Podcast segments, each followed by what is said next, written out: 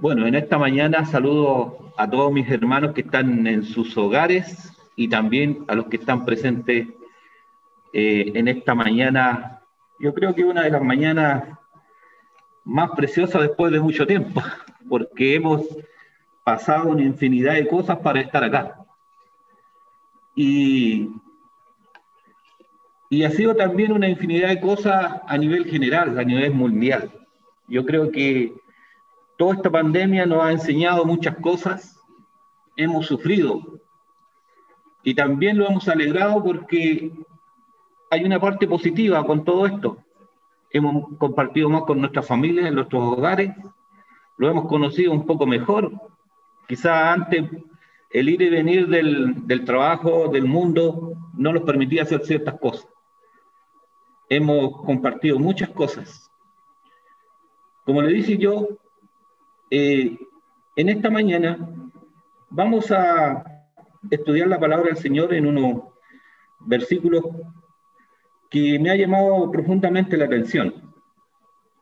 Cuando en las bienaventuradas o bienaventuranzas que el Señor nos deja, hay una parte en que muchos cuando la leen dicen se puede contradecir nuestro Señor con la enseñanza que nos está dando ahí. Porque dice Mateo 5.4, dice, bienaventurados los que lloran, porque ellos recibirán consolación. Uno dice, bienaventurados los que lloran. O sea, dice uno, o sea, llorar para nadie yo creo que es placentero, si usted lo ve desde el punto de vista que a veces se asocia siempre el llorar a las cosas malas, pero no es están así, porque la palabra del Señor nos enseña otras cosas con respecto a este versículo. Y lo grafica muy bien esta enseñanza del lloro en lo que lo dejó en los salmos el rey David. Ahí nos deja, pero bien claro, y los pasos que él, que él hizo en cuanto al llanto que él, él tuvo porque recordemos que el rey David era un rey que la, lo ir y venir de su reinado no fueron prácticamente color de rosa. Todos hemos escuchado y visto y estudiado la historia del rey David. Un rey que, que cometió pecado, que se, que se reivindicó con Dios, que hizo muchas cosas por el pueblo de Israel y que nos dejó mucha enseñanza a través de los salmos. Entonces, una de las enseñanzas que él los dejó fue en el Salmo 55, un salmo que es un salmo desgarrador, en que el rey David recita las profundidades que él tiene del dolor de su corazón, los desengaños y la tristeza de la vida. Es un salmo en que él se inspira y él eh, lo hace de tal forma que el llanto que él produce de primera es un llanto de desconsolación, es un llanto que, prácticamente no tiene salida, pero a su vez después nos deja la enseñanza de que todo es posible cuando él se reivindica con Dios, cuando él después le pide perdón a Dios.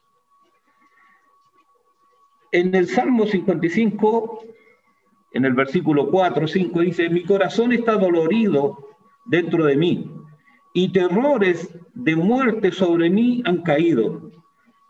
Temor, temblor vinieron sobre mí y terror me han cubierto, dice este, este salmo.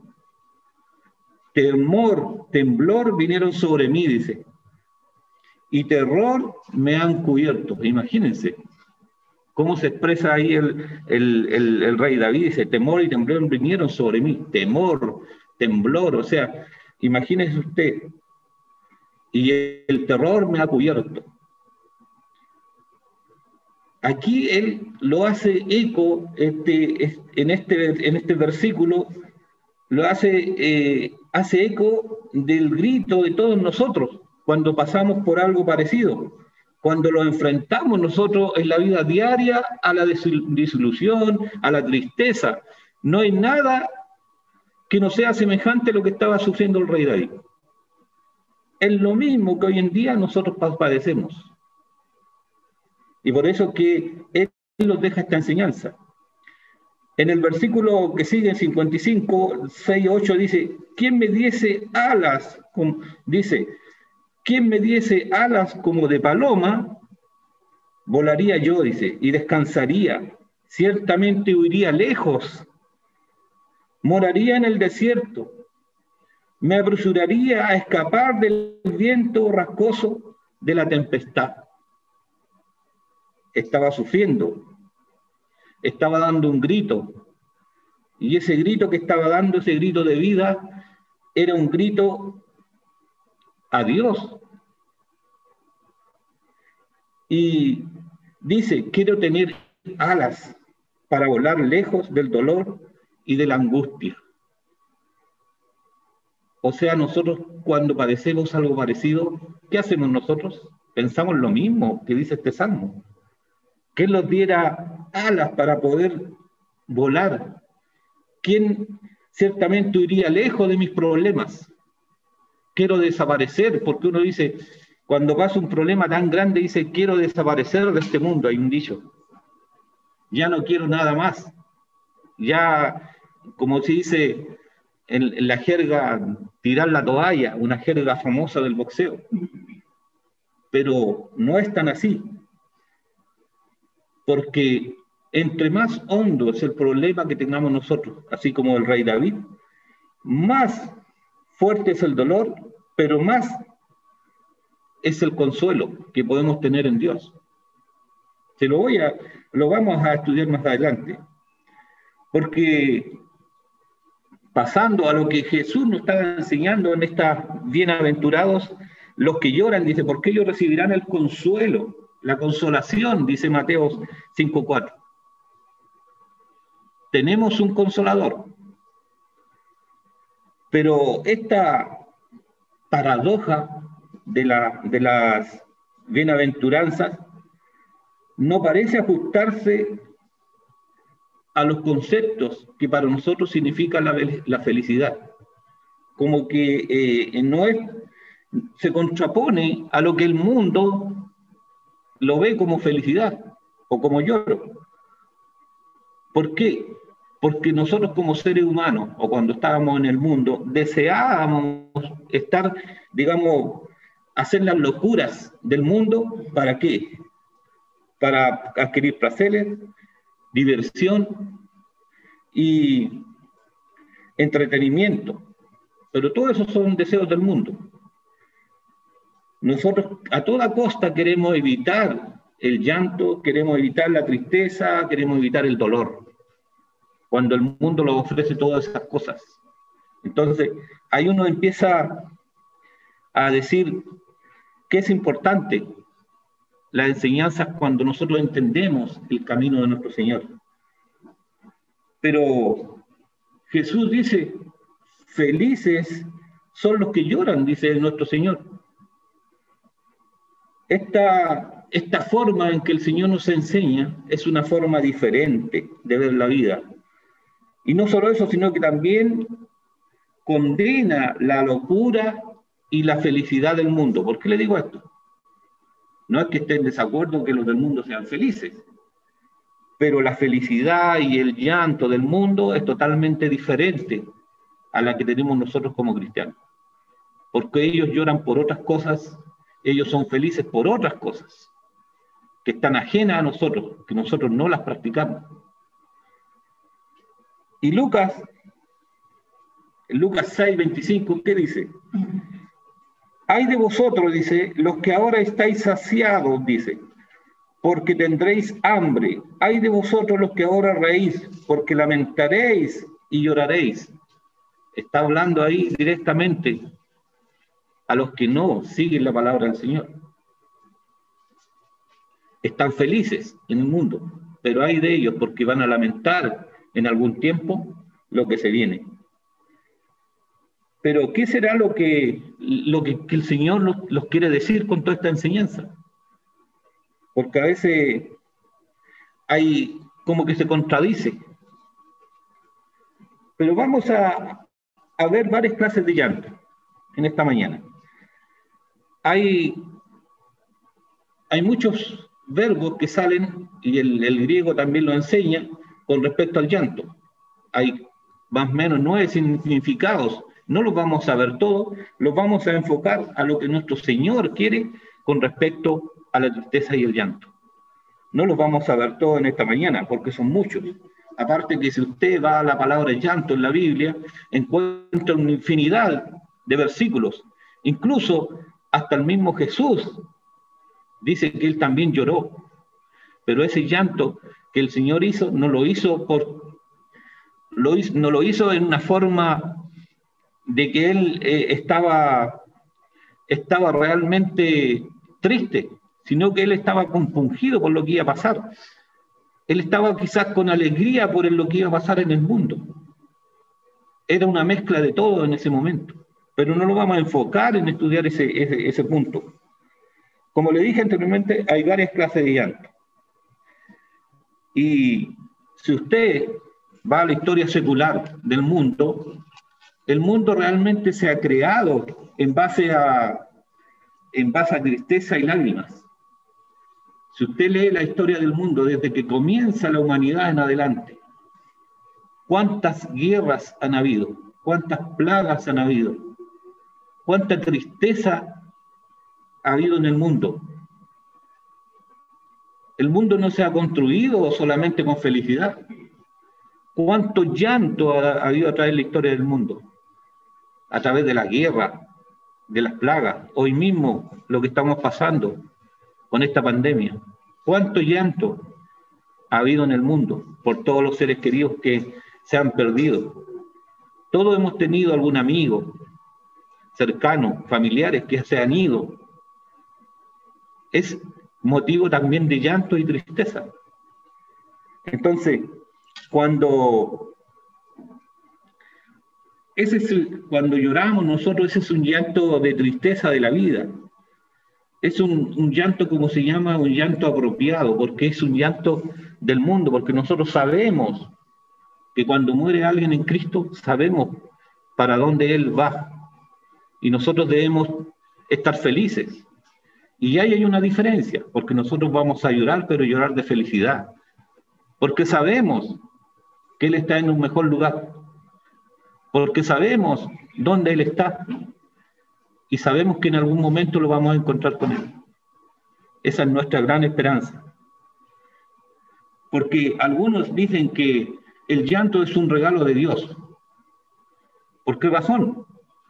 Porque si nosotros no dejamos correr las lágrimas, no dejamos correr el dolor, y eso está comprobado, nosotros nos enfermamos emocionalmente. Si usted se guarda todo, si usted no ha llorado por algo, emocionalmente su cuerpo se descompensa. ¿Por qué? Porque eso todo lo guarda internamente y en algún momento explota de otra manera. Por eso es que en el mundo dicen que es un regalo de Dios el llanto. Y también nosotros debemos verlo también de la misma forma, como cristianos. Y hay unos ejemplos claros en la Biblia. Si usted se va a, la historia de Abraham, cuando lloró, cuando murió su esposa, su compañera.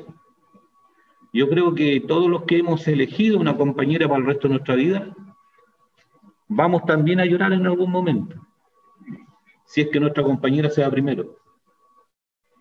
Y yo creo que también nuestra compañera va a llorar por nosotros cuando nosotros lo vayamos primero. Porque es la ley de la vida. Pero va a ser un llanto quizás, un llanto no de, no de tristeza, sino que un llanto que va a estar ligado a que va a estar en un, en un estado mejor y que va a partir primero que uno y va a estar esperando a esa persona. Con esa convicción se va a ir. Por eso que ahí dice, Abraham lloró por su esposa cuando ella murió. David también. David lloró cuando estaba en soledad, cuando se sentía solo, dice, porque en Salmo 42, 3 dice, fueron mis lágrimas, lágrimas mi pan de día y de noche. Mientras todos le decían, ¿dónde está tu Dios? Cuando él pasaba aquella hora amarga el rey David.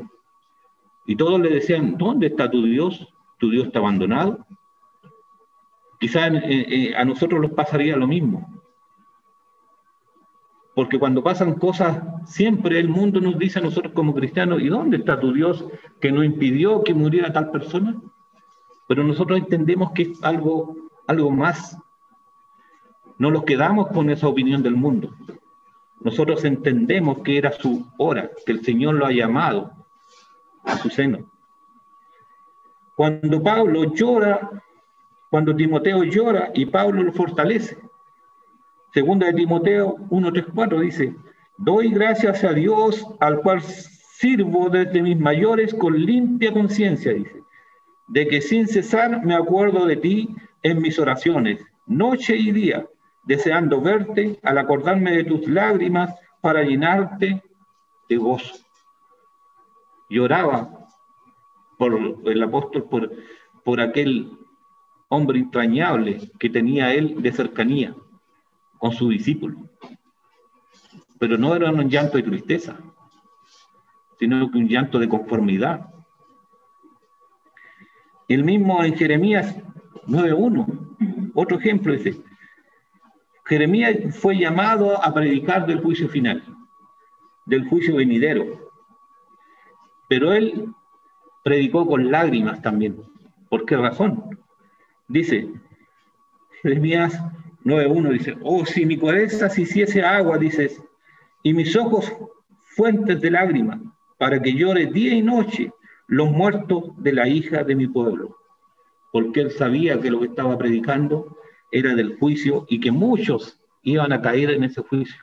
Y él lloraba también amargamente por aquellas personas que iban a caer en su predicación. Otro ejemplo, Pablo llora al amonestar a la iglesia de Efeso. Dice en Hechos 20:31, por tanto, velad, dice, acordaos que por tres años, de noche y de día, no he cesado de amonestar con lágrimas a cada uno de ustedes. Yo creo que hoy mismo nos pasa cuando nosotros predicamos la palabra del Señor. Amonestamos, predicamos, y a veces día y noche por la persona que queremos que se salve. Pero lamentablemente, a veces no ocurre. Y Pablo lo, queda acá dice que él día y noche no ha cesado de amonestar con lágrimas a cada uno de ellos para que entendieran la palabra del Señor. Dice que ese mismo después, continuando con, con la lectura, en Pablo también en esa misma parte, cuando él hacía sus discursos, la iglesia lloraba por él porque no lo verían más.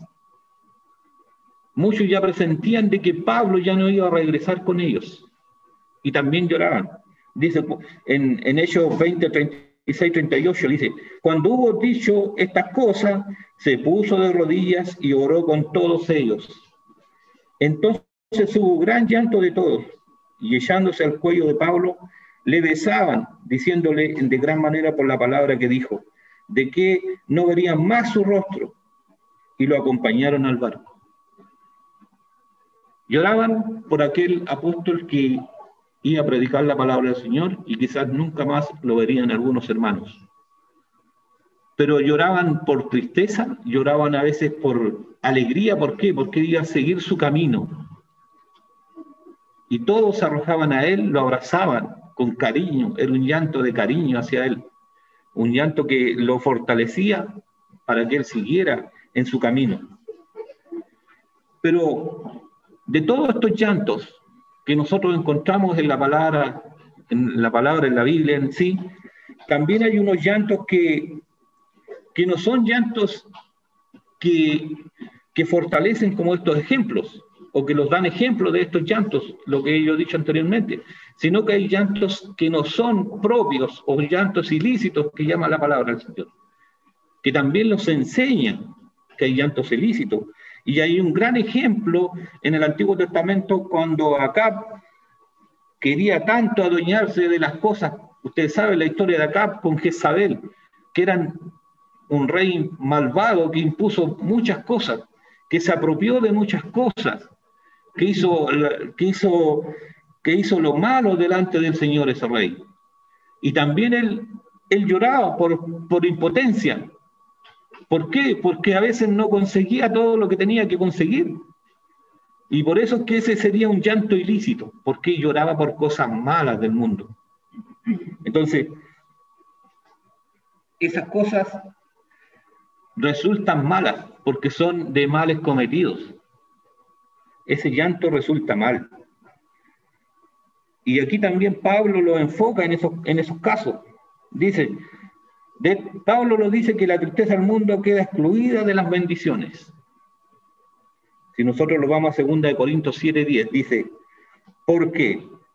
La tristeza que según Dios produce arrepentimiento para salvación, ¿de qué no hay que arrepentirse? Pero la tristeza del mundo produce muerte. Ese rey estaba condenado. ¿Por qué? Porque la tristeza que él sentía era una tristeza del mundo, por no conseguir cosas. Y esa tristeza lamentablemente produce muerte, produce, condenación. Lo mismo que hay en día. Si hay lágrimas de arrepentimiento, produce, produce salvación. Pero si hay lágrimas de tristeza por el mundo, por las cosas del mundo, eso produce muerte y produce condenación para todos nosotros, para los que conocen la palabra del Señor. Dice, pero nosotros podemos llorar hasta no tener más lágrimas por los problemas, por lamentar la soledad, el desaliento, el desengaño. Se podrá deshacer, se podrá deshacer llorando, dice, por su lujuria, insatisfecha, cuando todo se haya dicho y hecho, ninguna de las tristezas del mundo reportará vida, dice el Señor. Si usted se, pone triste por el mundo, por las cosas del mundo, por las cosas que usted no puede conseguir, por las cosas que le dan impotencia, que muchos del mundo es así, usted lo ve a diario. Se hacen problemas por las cosas que no pueden tener. Pero todas esas cosas no reporta vida, dice el Señor. Todas esas cosas son de, de condenación no reporta para nada el crecimiento espiritual del cristiano. Si usted como cristiano tiene ese problema, mejor no llore delante del Señor. Si usted tiene ese problema de que no puede conseguir cosas del mundo, o que anhela cosas del mundo, o que anhela cosas de otras personas del mundo, no lo haga. Porque ese llanto, esa desconsolación, solamente produce tristeza y produce muerte. Muerte produce condenación. Usted está condenado. Pero aquí hay una cosa que a veces sucede también. Jesús habla también de otro llanto. Ese llanto, ese llanto sobre el pecado. Ese llanto que usted, cuando usted se bautizó y uno debiera tenerlo bien presente. Le embarga una emoción cuando uno se bautiza. A veces uno llora de, emoción cuando se bautiza. ¿Por qué? Porque ese llanto no es un llanto de tristeza, sino que es un llanto de arrepentimiento cuando usted ha dejado todo, todo lo que significa el pecado. Cuando uno se bautiza, deja todo atrás. Eso debiera ser así.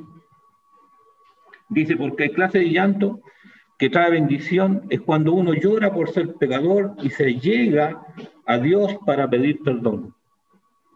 Ese es el llanto válido. En 2 Corintios 7:9 dice,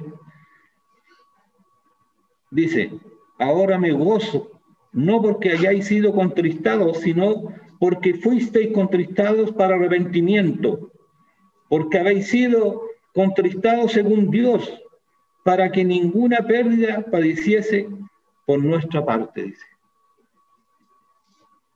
Dice, fuiste conquistado para arrepentimiento, fuiste eh, eh, o lloraste por arrepentimiento, porque habéis sido conquistados según Dios, porque habéis sido conquistados según Dios, para que ninguna pérdida padeciese por nuestra parte.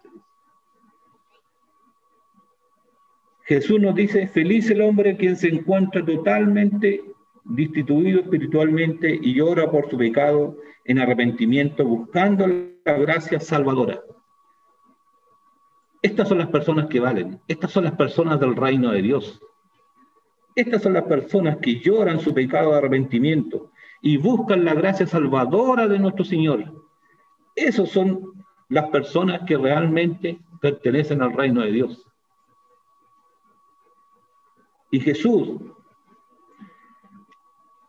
usa la palabra llanto. Y a veces la palabra más fuerte que usa es cuando muere nuestro Señor y fueron ellos a la tumba y fueron y vieron que ya no estaba y lloraron amargamente. Entonces ahí la muerte de Jesús es un llanto que, que nuestro Señor lo deja aparte. ¿Por qué razón? Porque después ese llanto se transforma en alegría cuando todos, todos lo vieron eh, resucitar. Se vuelve después alegría para todos aquellos que tuvieron en ese momento, cuando llegaron a la tumba y no lo encontraron. Y, eh, y David nos enseña muy bien todos estos pasos cuando él padeció en su vida. En el Salmo 51, 1.3 dice, porque él llora de arrepentimiento después de haber cometido pecado. Dice, ten piedad de mí, oh Dios, dice David, conforme a tu misericordia, conforme a la multitud de tus piedades, borra mis rebeliones, dice. Lave más y más de mi maldad y límpiame de mi pecado, porque yo reconozco mis rebeliones y mi pecado está siempre delante de mí. Nosotros, como cristianos, debemos también tener la misma actitud que tuvo David acá. Pedir a Dios que lave más y más nuestros pecados, que los limpie del pecado y que conozca las rebeliones. O sea, dar a conocer a nuestro Señor las rebeliones. Porque Él siempre recuerda su pecado. Él siempre está pidiendo perdón por los pecados que cometió. Pero cuando, ¿qué pasó cuando David no, no, él no, digamos, confesó su pecado? Y él se, se desgarró intensamente por dentro. Y eso también lo podemos nosotros ver a través de su historia. En Salmo 32, 3, 4, ¿qué dice? Mientras callé, se envejecieron mis huesos. En mi gemir todo el día porque de día y de noche se agravó sobre mí tu mano, se volvió mi verdor en sequedades de verano. Tenemos que tener cuidado nosotros. Si nosotros callamos el pecado, ¿qué va a pasar? ¿Van a envejecer nuestros huesos? ¿El gemir de todo el día? Porque de día y de noche se agravó, se agravó dice, mi, se agravó sobre mí tu mano, el Señor los va a seguir condenando, y todo lo que te era verdor se volvió sequedad y tristeza. Si no confesamos, si callamos, si escondemos el pecado. Pero ¿qué pasó cuando él confesó su pecado? Salmo 32.5. Dice, mi, pecado te declaré y no encubrí mi iniquidad. Dije, confesaré mis transgresiones a Jehová y tú perdonaste, perdonaste la maldad de mi pecado. Perdonó la maldad de su pecado. Después que él lo confesó delante de todos. Lo mismo que nosotros hacemos también. Después que nosotros confesamos nuestro pecado ante Dios, nosotros estamos aliviados. Y el Señor nos perdona cada vez que nosotros cometemos una falta. Volvamos al 51.10, el Salmo 51, del 10.12 dice, Crea en mí, oh Dios, un corazón limpio y renuévame un espíritu recto, recto delante de mí. No me eches delante de ti, dice, y no quites de mí tu Santo Espíritu. Vuélveme al gozo de tu salvación y al Espíritu noble que me sustente. Ese es nuestro anhelo. Que cada vez que nuestro Señor nos perdona, lo renueve con un corazón limpio, que seamos restos delante de Él, que, no los, que el Señor no los quite delante de Él, que el Señor los vuelva aquel espíritu de gozo, aquel espíritu de salvación y aquel espíritu noble que nosotros debemos tener cada día, cada vez que el Señor nos perdona. Y después que somos perdonados, ¿qué dijo? Salmo 32 del 1, 32, 1 y 2 dice, bienaventurados aquel cuya transgresión ha sido perdonada y cubierto su pecado. Bienaventurado es el hombre que en Jehová no culpa de iniquidad y en el cuyo espíritu no hay engaño. Cuando Jehová, bienaventurado quien Jehová no culpa, dice, de iniquidad, en cuyo espíritu no hay engaño.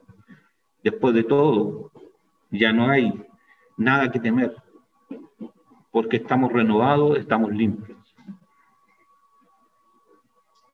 David, en este, en este salmo, él derramó lágrimas de soledad, de rechazo, frustración, desánimo, como le dije yo al principio. Pero aunque aquellas lágrimas que él derramó eran también de pecados ilícitos. Porque recordemos que la historia de David, cuando él se apropia de una mujer que no era de él, y el, castigo de nuestro Señor fue ejemplar, él lloró, pero aquellas lágrimas que él hizo en ese momento lloró por, por algo ilícito que él había cometido, no por algo que el Señor le había mandado, no algo que el Señor había consentido. Y esas lágrimas, él las, como se dice, pagó cara sus lágrimas. Pero nada quiebra el corazón de, David, nada lo quebró como a veces su propio pecado porque él cuando confiesa, después dice que bienaventurado el cuya transgresión ha sido perdonada. Después que él fue perdonado de todo eso, se sintió incluido en aquellos de la buenaventurada. Fue bienaventurado delante del Señor. Pero el mundo en estos momentos quiere vivir en, la risa del pecado. Quiere vivir en el llanto del pecado. Porque ellos dicen, sonríe. Cristo dice, llora. Ellos dicen, no te preocupes y ríe. Cristo dice, hay de los que ríen. Hay aquellos del mundo que se preocupan por ellos mismos y que viven en la locura y el llanto y la risa del pecado ¿Qué pasa con ellos? Jesús les dice, bueno, sonríe. Cristo le dice, llora. Ellos dicen, no te preocupes y ríe. Y Cristo dice, ay de aquellos que ríen. Porque después va a venir la condenación. El mismo Santiago nos enseña, en la palabra en Santiago 4, 8 y 10 dice, acercaos a Dios y Él se acercará a vosotros pecadores, limpiad las manos y vosotros los de doble ánimo, purificad vuestros corazones, afligidos y lamentad y llorad. Vuestra risa se convirtió, se convierta en lloro y vuestro gozo en tristeza. Humillaos delante del Señor y el Señor los exaltará. Cuando lloran, cuando su risa, después de estar en el mundo, de aquellas risas y lloro ilícitos, pero si se convierten al Señor, son purificados, dice, vuestros corazones afligidos. Y, y el llorar y el lloro de vuestro se convierte en gozo. La tristeza que ellos tenían se convierte en, en gozo. Y el Señor dice, y todo eso, hacerlo delante del Señor, y el Señor los exaltará. Y los exaltará de gran manera porque los va a perdonar de una vez y para siempre. Dice el rey David, solo puede ser feliz cuando ha sido perdonado por Dios. Entonces uno tiene que ser consolado, como fue David. Y hay un ejemplo bien claro en, el Nuevo Testamento, cuando entra aquella mujer en Lucas 7, 37, 38. Hay un gran ejemplo. Dice, entonces una mujer de la ciudad, que era pecadora, al saber que Jesús estaba a la mesa en casa del fariseo, trajo un frasco de alabastro con perfume y estando detrás de él y a sus pies llorando, comenzó a regar con lágrimas sus pies y los enjugaba con sus cabellos y besaba sus pies y ungía con perfume. Lloraba amargamente a los pies de Jesús esta mujer, esta mujer pecadora. Pero ¿qué pasó? Empieza, Simón empieza a murmurar y empieza a murmurar de Jesús y el maestro y conociendo sus pensamientos de repente se pone el caso de ella que había sido dispuesta para el maestro y luego añade, cuando empiezan después, cuando le empiezan a, decir, ¿y esta mujer qué hace? ¿Por qué hace eso?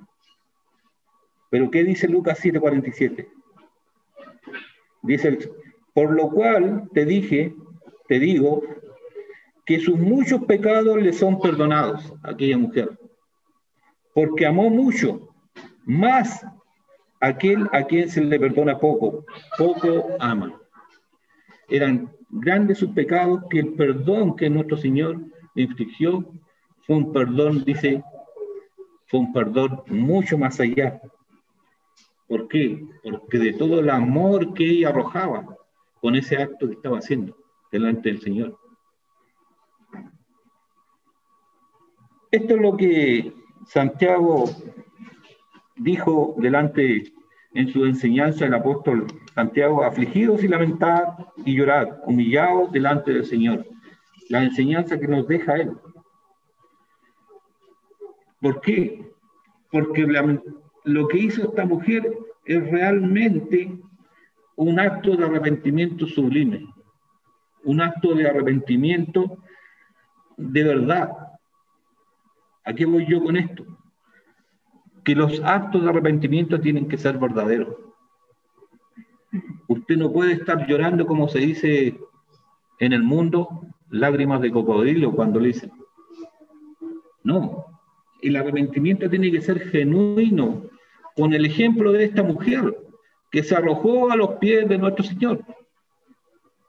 No puede ser un arrepentimiento en vano. Porque si lo hace de verdad y lo hace de corazón, este es un arrepentimiento que trae consolación. Porque a estos son los que consuela a nuestro Señor. Conclusión, hermanos, en esta mañana. ¿Qué podemos hacer nosotros con nuestros pecados? Esa es la pregunta. Los podemos negar como el fariseo y guardarlo delante, lo podemos guardar y estar nuestra vida totalmente viviendo una vida de engaño? Yo creo que no. Puedo admitir que estoy en bancarrota espiritual. ¿A qué me refiero con eso? Que nosotros a veces estamos, aunque estemos en la congregación, a veces estamos en bancarrota espiritual. ¿Por qué razón? Porque no hacemos la cosa de corazón. No los arrepentimos de corazón. No vemos las cosas de nuestra iglesia de corazón. Estamos en una bancarrota espiritual. Pero a veces cometimos el error de solucionarlo nosotros mismos. ¿Qué pasa con eso? Si no lo hacemos así, porque o los ponemos, como se dice, las pilas y los arremangamos los, brazos y, decir, yo voy a ser una persona mejor, voy a estar en los caminos del Señor y voy a estar en mi iglesia haciendo las cosas para el Señor con gozo. Como lo, como lo hizo el hijo pródigo. ¿Qué hizo el hijo pródigo? ¿Lo negó? ¿Quiso solucionar su problema por sí mismo? No, no lo hizo así. ¿Qué hizo él? Admitió su pecado y volvió a la misericordia de su padre porque iba a encontrar consolación.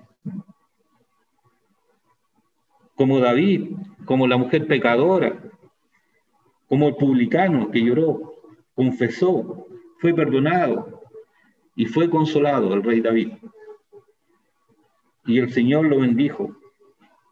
¿Por qué, hermano? Porque la salvación llega mediante el arrepentimiento, llega a través del lloro de que usted hace de corazón. De otro modo, dijo Pablo en Corintios 2, 2 Corintios 2, 2, 21, si no hay de, de, llorar por su pecado, solo me resta a mí llorar por ustedes. Cuanto él le dijo en las enseñanzas que él le decía, si no hay lloro por sus pecados, si nadie quiere llorar por su pecado, por su arrepentimiento o por los pecados que ha cometido, mejor me resta, ¿qué me resta hacer? Llorar por ustedes. Lo mismo que podemos hacer nosotros. Si nosotros encontramos un hermano que nos llora por sus pecados, que nos arrepiente, ¿qué nos queda a nosotros? Pedir al Señor y llorar por aquel hermano por sus pecados. Y como lo dije al principio, Mateo 5.4. Bienaventurados los que lloran, porque ellos recibirán la consolación. Ellos recibirán el consuelo de nuestro Padre amado. Que el Señor los bendiga en esta mañana, hermanos.